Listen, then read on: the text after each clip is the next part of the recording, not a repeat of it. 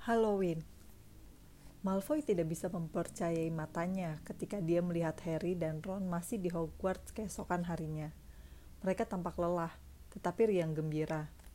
Memang, paginya Harry dan Ron berpendapat pertemuan dengan anjing berkepala tiga itu petualangan yang luar biasa, dan mereka bahkan berharap mendapat pengalaman serupa lagi.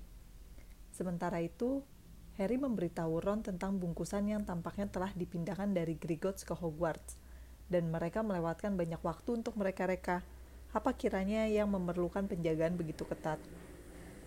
Kalau tidak benar-benar berharga, tentu benar-benar berbahaya, kata Ron. Atau dua-duanya, kata Harry. Tetapi karena yang mereka tahu tentang benda misterius itu hanyalah bawa panjangnya sekitar 5 cm, tanpa petunjuk tambahan, mereka tak bisa menebak benda apa itu. Baik Neville maupun Hermione tak menunjukkan minat sedikit pun untuk mengetahui apa yang ada di bawah anjing dan pintu jebakan itu. Yang paling penting bagi Neville, jangan sampai dia dekat-dekat anjing itu lagi. Hermione sekarang menolak bicara dengan Harry dan Ron. Tetapi Ron dan Harry malah senang, sebab Hermione anaknya ngebos dan sangat sok tahu. Yang benar-benar mereka inginkan sekarang hanyalah membalas Malfoy, dan betapa girangnya mereka ketika kesempatan itu tiba bersama datangnya pos seminggu kemudian. Ketika burung-burung hantu membanjir ke dalam aula besar seperti biasanya, perhatian semua orang langsung tertuju pada bungkusan kurus panjang yang dibawa oleh enam burung hantu besar yang bising. Harry sama tertariknya seperti yang lain untuk mengetahui apa isi bungkusan besar ini, dan dia tercengang ketika burung-burung hantu itu melayang turun dan menjatuhkan bungkusan yang mereka bawa tepat di depannya, menyenggol daging asapnya sampai jatuh ke lantai. Baru saja keenam burung hantu itu menyingkir, datang burung hantu lain yang menjatuhkan surat ke atas bungkusan tadi. Harry merobek suratnya dulu, untunglah, sebab suratnya itu begini bunyinya. Jangan membuka bungkusan di meja. Isinya nimbus 2000mu yang baru. Tetapi aku tak ingin semua anak tahu kau mendapat sapu sebab nanti mereka semua juga minta. Oliver Wood akan menemuimu malam ini di lapangan Quidditch, pukul 7 untuk latihanmu yang pertama. Profesor McGonagall. Harry susah payah menyembunyikan kegembiraannya ketika dia memberikan surat itu kepada Ron. Nimbus 2000, gumam Ron iri. Menyentuhnya pun aku bahkan belum pernah.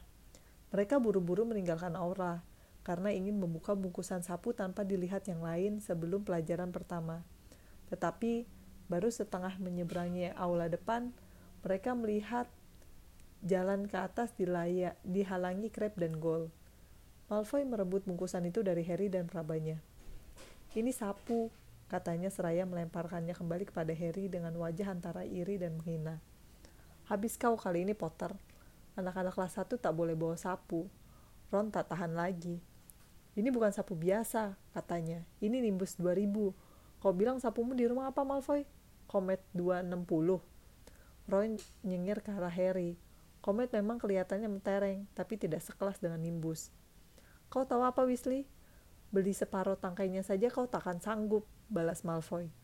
Kurasa kau dan kakak-kakakmu harus menabung ranting demi ranting. Sebelum sebelum Ron sempat menjawab, Profesor Flitwick muncul di belakang Malfoy. Tidak bertengkar, kuharap anak-anak, katanya.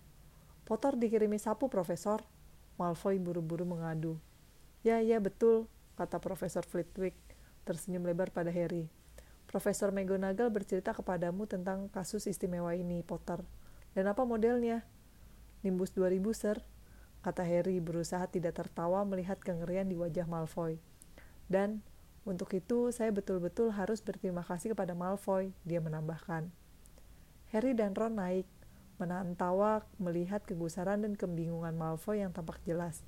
Memang benar kok, celetuk Harry ketika mereka tiba di puncak tangga pualam.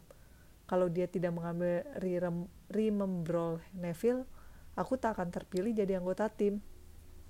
Jadi kau anggap ini imbalan untuk pelanggaran peraturan? Terdengar suara marah di belakang mereka. Hermione sedang menaiki tangga, memandang bungkusan di tangan Harry dengan tatapan mencela. Bukannya kau sedang tidak bicara kepada kami, kata Harry.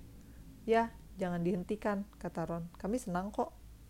Hermione pergi dengan hidung terangkat ke atas. Harry sulit memusatkan perhatian pada pelajaran-pelajarannya hari ini. Pikirannya melayang terus ke kamarnya, ke tempat sapu barunya tergeletak di bawah tempat tidurnya, atau melayang ke lapangan Quidditch, tempat dia akan mulai berlatih malam nanti. Dia buru-buru menyantap makan malamnya, tanpa memperhatikan apa yang dimakannya, dan kemudian buru-buru ke atas dengan Ron untuk akhirnya membuka bungkusan Nimbus 2000-nya. Wow! Ron menghela napas ketika sapu itu bergulir di tempat tidur Harry.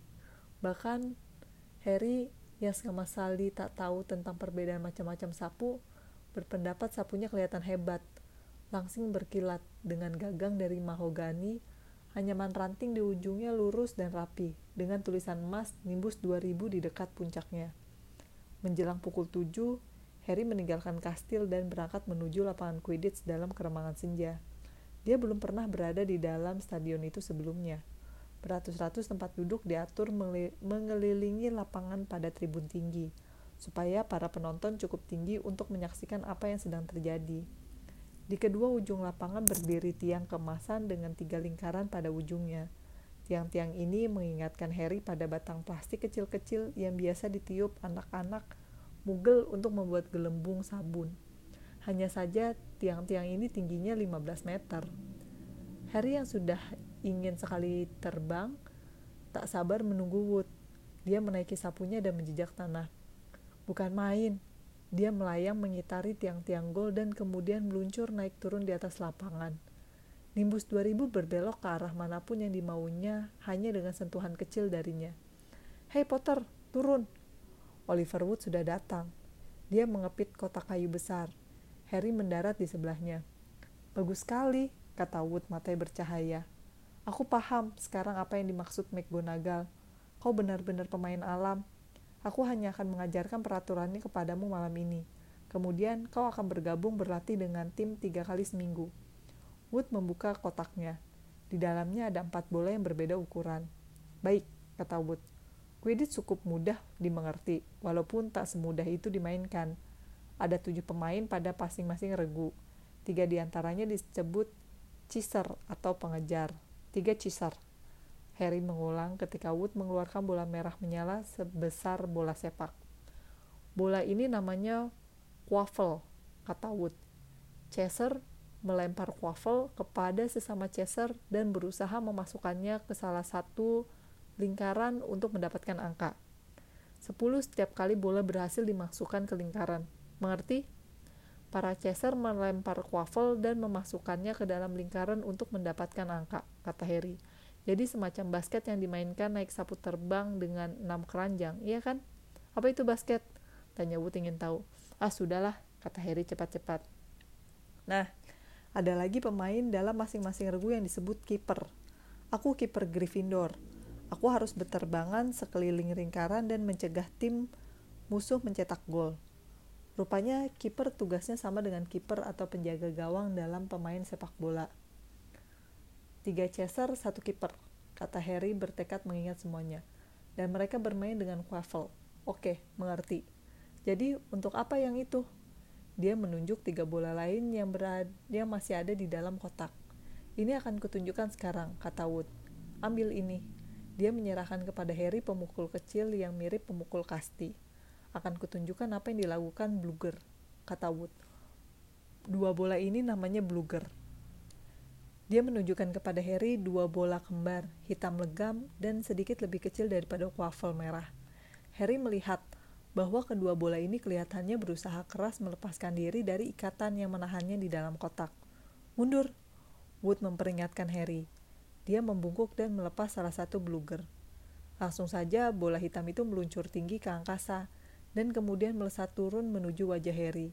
Harry memukulnya dengan pemukul untuk mencegahnya mematahkan hidungnya, membuatnya zigzag di udara. Bola itu mendesing mengitari kepala mereka, kemudian melesat ke arah Wood yang melompat menyambarnya dan berhasil memitingnya di tanah. Lihat kan? Wood tersenggal, memasukkan kembali dengan paksa bluger yang memberontak itu ke dalam kotak dan mengikatnya kembali supaya aman. Bluger ini meluncur ke mana-mana, berusaha menjatuhkan pemain dari sapu mereka. Itulah sebabnya masing-masing tim punya dua bitter atau pemukul. Si kembar Weasley adalah bitter kita. Tugas mereka lah untuk melindungi tim kita dari serangan Bluger. dan berusaha memukul Bluger itu ke arah tim lawan. Jadi bisa dimengerti, tiga chaser mencoba mencetak gol dengan Quevel, si kiper menjaga gawang, dua bitter menjatuhkan Bluger dari tim mereka. Rim, ah, Harry menjelaskan. Bagus sekali, kata Wood. Hmm, apakah Bluger pernah sampai membunuh pemain? Harry bertanya, berharap suaranya kedengaran biasa. Di Hogwarts belum pernah. Pernah dua kali ada rahang patah, tapi tak ada yang lebih parah dari itu. Nah, anggota tim terakhir adalah seeker atau pencari. Ini kau. Dan kau tak perlu mencabaskan Quaffle atau Bluger, kecuali kalau Bluger itu membuat kepalaku pecah. Jangan khawatir, Si kembar Weasley bukan musuh enteng bagi si Bluger, masukku. Mereka berdua seperti sepasang Bluger manusia. Wood menjangkau ke dalam kotak dan mengeluarkan empat bola keempat, bola terakhir. Dibandingkan dengan Quaffle dan Bluger, bola ini kecil sekali, cuma sebesar buah kenari besar. Warnanya keemasan dan punya sayap perak yang bergetar. Ini, kata Wood, adalah Golden Snitch, tangkapan emas. Dan ini bola yang paling penting dari semuanya. Bola ini sangat susah ditangkap karena geraknya cepat sekali dan susah dilihat. Tugas Seekerlah untuk menangkapnya. Kau harus meliuk-liuk di antara chaser, bitter, bluger, dan quaffle untuk menangkapnya sebelum keduluan Seeker tim lawan. Seeker yang berhasil menangkap Snitch menambah angka 150 untuk timnya, maka mereka hampir selalu menang. Itulah sebabnya Seeker banyak dikerjai. Pertandingan Quidditch hanya berakhir kalau Snitch sudah berhasil ditangkap. Jadi pertandingan ini bisa berlangsung lama sekali. Kalau tak salah rekor paling lama adalah tiga bulan. Mereka harus bolak-balik mengajukan pemain cadangan supaya para pemain bisa tidur. Ya, begitulah. Ada pertanyaan? Harry menggeleng. Dia mengerti apa yang harus dilakukannya. Melaksanakannya lah yang akan menjadi masalah. Kita belum akan berlatih dengan Snitch, kata Wood, dengan hati-hati mengembalikan bola itu ke dalam kotak. Terlalu gelap, bisa hilang nanti. Ayo, kita coba kau dengan beberapa bola ini saja. Wood mengeluarkan beberapa bola golf biasa dari dalam kantungnya, dan beberapa menit kemudian dia dan Harry sudah melayang-layang di udara. Wood melempar bola-bola golf itu sekuat-kuatnya ke segala arah untuk ditangkap Harry. Harry berhasil menangkap semuanya, dan Wood senang sekali. Setelah setengah jam, malam benar-benar telah tiba dan mereka tak bisa melanjutkan. Nama kita akan terukir di Piala Quidditch tahun ini, kata Wood riang selagi mereka berjalan kembali ke kastil. Aku tak akan heran kalau kau ternyata lebih hebat dari Charlie Weasley, dan dia sebetulnya bisa main untuk tim nasional Inggris kalau dia tidak memilih mengejar naga.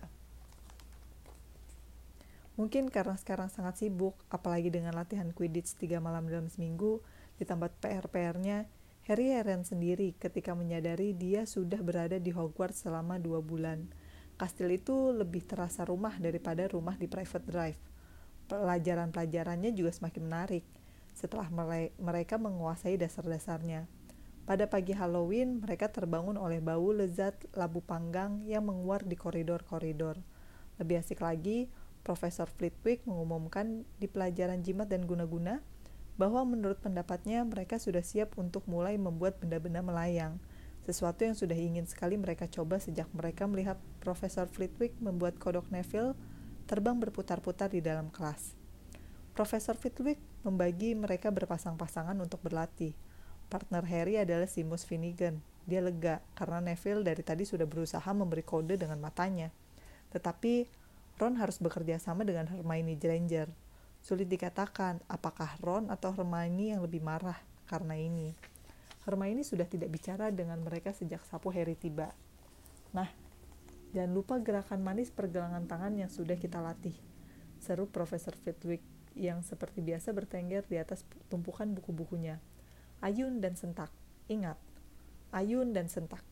Dan mengucapkan mantra dengan benar juga sangat penting. Jangan lupa pada penyihir baru Vio yang menyebut S alih-alih F dengan akibat dia mendadak tergeletak di lantai dengan kerbau di atas dadanya. Sulit sekali, Harry dan Simus mengayun dan menyentak. Tapi bulu yang seharusnya mereka buat melayang ke udara tetap saja tergeletak di atas meja. Simus akhirnya habis sabar, sehingga dia menjodok bulu itu dengan tongkatnya dan membuat bulu itu terbakar. Harry terpaksa memadamkannya dengan topinya. Ron di, di meja sebelah nasibnya tidak lebih baik. Wingardium Leviosa. Seru Ron melambaikan tangannya seperti kincir. Cara ngomongmu salah.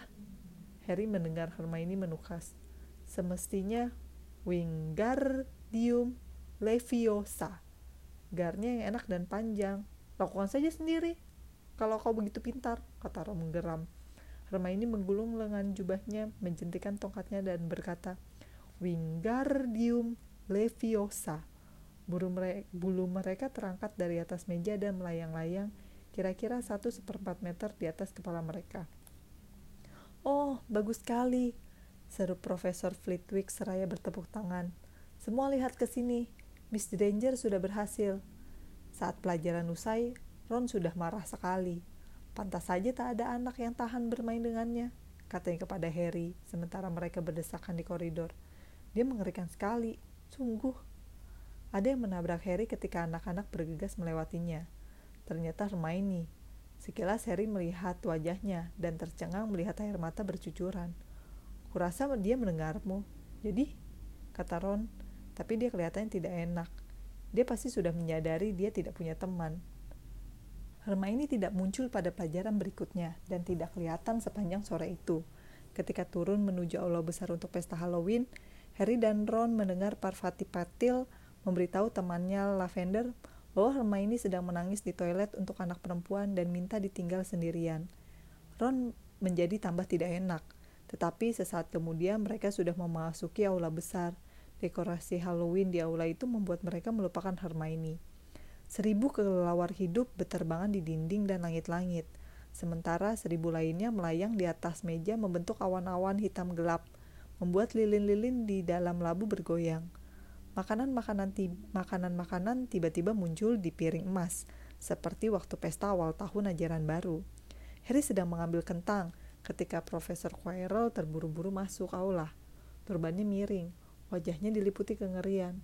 Semua anak mengawasinya ketika dia tiba di kursi Profesor Dumbledore, bersandar lemas ke meja dan berkata dengan tersenggal-senggal, Troll di ruang bawah tanah, saya pikir Anda harus tahu. Kemudian dia merosot ke lantai pingsan. Aula geger. Perlu beberapa ledakan mercon ungu dari ujung tongkat Profesor Dumbledore untuk membuat ruangan tenang kembali. Perfect, gelegar Profesor Dumbledore. Bawa kembali anak buah kalian ke asrama masing-masing, segera. Percy senang sekali. Ikut aku, berkumpul, kelas 1, tak perlu takut. Tak perlu takut troll, kalau kalian mengikuti perintahku. Berada dekat-dekat di belakangku. Berjalan, kelas 1 duluan. Maaf, aku perfect. Bagaimana troll bisa masuk? Harry bertanya ketika mereka menaiki tangga. Mana aku tahu, mereka kan makhluk-makhluk konyol, jawab Ron. Mungkin Pivus yang memasukkannya sebagai lelucon Halloween. Mereka berpapasan dengan rombongan berbeda-beda, dengan jurusan berlainan pula. Ketika mereka menyelinap-nyelinap di antara rombongan Hufflepuff yang kebingungan, mendadak Ron mencengkram mendadak Harry mencengkram lengan Ron. Aku baru ingat Hermione. Kenapa dia? Dia tidak tahu tentang troll ini. Ron menggigit bibir. Oh, baiklah, tukasnya. Tapi lebih baik Percy jangan sampai melihat kita. Sambil menunduk, mereka bergabung dengan anak-anak Hufflepuff menuju arah yang berlawanan, menyelinap ke koridor samping yang sepi dan bergegas ke toilet anak perempuan. Baru saja membelok di sudut, mereka mendengar langkah-langkah cepat di belakang mereka. Percy, desis Ron, menarik Harry ke belakang patung besar, makhluk berkepala dan bersayap elang tapi bertubuh singa. Mengintip dari balik patung, mengintip dari balik patung itu yang mereka lihat bukan Percy, melainkan Snape. Dia menyeberang koridor dan menghilang dari pandangan. Apa yang dilakukannya? bisik Harry. Kenapa dia tidak di ruang bawah tanah bersama guru-guru yang lain? Mana aku tahu. Sepelan mungkin, tanpa bersuara, mereka merayapi koridor berikutnya mengikuti langkah-langkah Snape yang menjauh. Dia menuju lantai tiga, kata Harry. Tetapi Ron mengangkat tangannya. Apakah apakah kau membawa sesuatu? Harry mengendus dan bau busuk menusuk hidungnya, campuran antara kaos kaki bau dan toilet umum yang tidak pernah dibersihkan.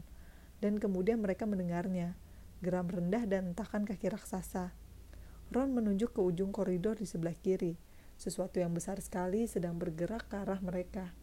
Mereka surut ke dalam bayang-bayang dan mengawasi makhluk itu melangkah dalam sorotan cahaya bulan. Sungguh pemandangannya mengerikan. tiga setengah meter tingginya. Kulitnya abu-abu kusam, tubuhnya mirip gumpalan batu besar dengan kepalanya yang kecil bertengger di atasnya seperti butiran kelapa. Kakinya pendek dan gemuk, sebesar batang pohon dengan telapak kaki rata dan bertanduk. Baunya bukan main musuknya. Dia memegang pentung besar yang terseret di lantai karena lengannya panjang sekali. Troll itu berhenti di depan pintu dan melongo ke dalamnya. Dia menggoyangkan telinganya yang panjang, mencoba berpikir dengan otaknya yang kecil, kemudian berjalan masuk lambat-lambat. Kuncinya ada di situ, Harry bergumam. Kita bisa menguncinya di, di dalam. Ide bagus. Mereka me berjingkat menuju pintu yang terbuka, mulut mereka kering.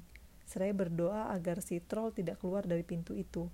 Dengan satu lompatan panjang, Harry berhasil meraih kunci, menggabrukan pintu, dan menguncinya. Yes! Dengan wajah kemerahan berkat keberhasilan mereka, mereka berlari ke arah berlawanan. Tetapi saat tiba di sudut, mereka mendengar sesuatu yang membuat jantung mereka berhenti berhenti berdetak. Jeritan ngeri melengking dan datangnya dari ruang yang baru saja mereka kunci. Oh tidak, kata Ron yang jadi sepucat baron berdarah. Toilet anak perempuan. Harry terperanjat. Hermione. Mereka berseru bersama. Mereka sama sekali tak ingin melakukannya, tetapi tak punya lihat pilihan lain. Mereka berputar dan berlari kembali ke pintu dan memutar kuncinya. Agak susah karena keduanya panik dan gemetar. Harry menarik pintu hingga terbuka dan mereka berlari ke dalam. Hermione Granger merapat ke dinding di seberang mereka. Kelihatannya nyaris pingsan. Si troll bergerak ke arahnya. Wastafel-wastafel yang ditabraknya rontok ke lantai. Buat dia bingung, kata Harry putus asa kepada Ron seraya menyambar keran yang lalu dilemparkan sekuat tenaga ke dinding. Si troll berhenti kira-kira satu meter dari Hermione. Dia berbalik lambat, mengejap dengan bodoh untuk melihat apa yang membuat suara tadi. Mata kecilnya yang kejam menatap Harry. Dia ragu-ragu, kemudian berbalik menuju Harry, mengangkat pentungnya sambil berjalan. Oi, otak kacang polong! Teriak Ron dari sisi lain ruangan. Ron meremparnya dengan pipa logam.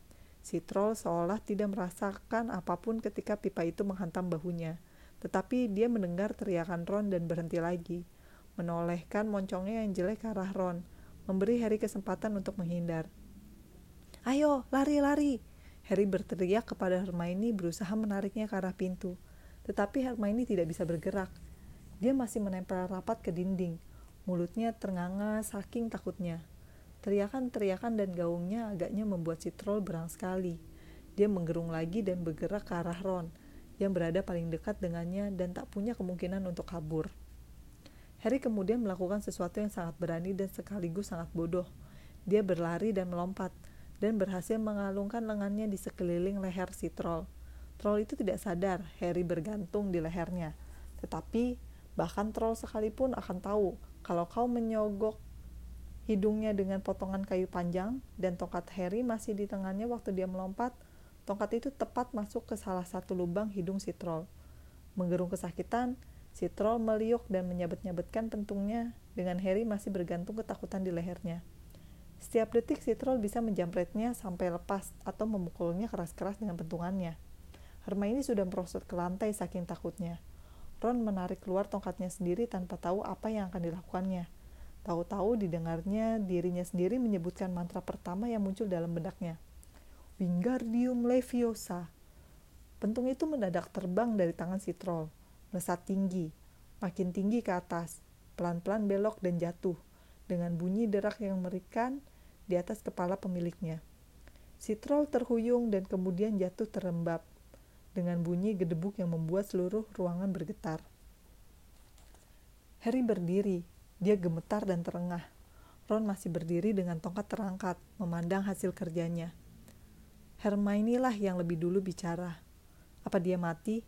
Kurasa tidak, kata Harry. Kurasa dia cuma pingsan. Dia menunduk dan mencabut tongkatnya dari hidung si troll. Tongkat itu ber berlumur lendir yang mirip lem abu-abu. Ih, ingus troll. Harry melap tongkatnya ke celana si troll. Bunyi pintu menjeblak dan langkah-langkah keras membuat tiganya mendungak. Mereka tidak menyadari keributan yang mereka akibatkan. Tetapi tentu saja, ada orang di bawah yang mendengar bunyi gedebak-gedebuk dan gerungan si troll. Beberapa saat kemudian, Profesor McGonagall berlarian ke dalam ruangan, diikuti oleh Snape, dengan Quirrell datang paling belakang. Begitu melihat si troll, Quirrell merintih pelan, lalu cepat-cepat duduk di toilet, mencekram dada di bagian jantungnya. Snape membungkuk di atas si troll. Profesor McGonagall memandang Harry, Ron dan Harry. Harry belum pernah melihatnya begitu marah. Bibirnya sampai putih.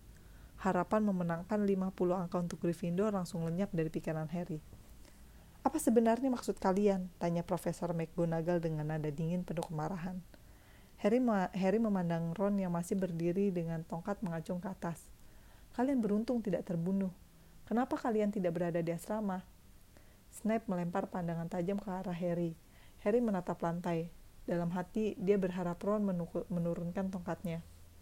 Mendadak terdengar suara lemah dari dalam bayang-bayang. Maaf, Profesor McGonagall, mereka mencari saya. Miss Granger. Hermione akhirnya berhasil berdiri. Saya mencari troll karena saya saya pikir saya bisa menanganinya sendiri karena saya sudah membacanya memba, saya sudah membaca banyak tentang mereka. Tongkat Ron sampai terjatuh. Hermione Granger berbohong pada guru. Jika mereka tidak menemukan saya, saya pasti sudah mati sekarang. Harry menyodokkan tongkatnya ke dalam lubang hidung si troll dan Ron membuatnya pingsan dengan pukulan pentungnya sendiri. Troll itu sudah siap menghabisi saya ketika mereka tiba. Harry dan Ron memasang tampang seakan cerita itu bukan cerita baru bagi mereka. Wah, kalau begitu, kata Profesor McGonagall sambil menatap mereka bertiga.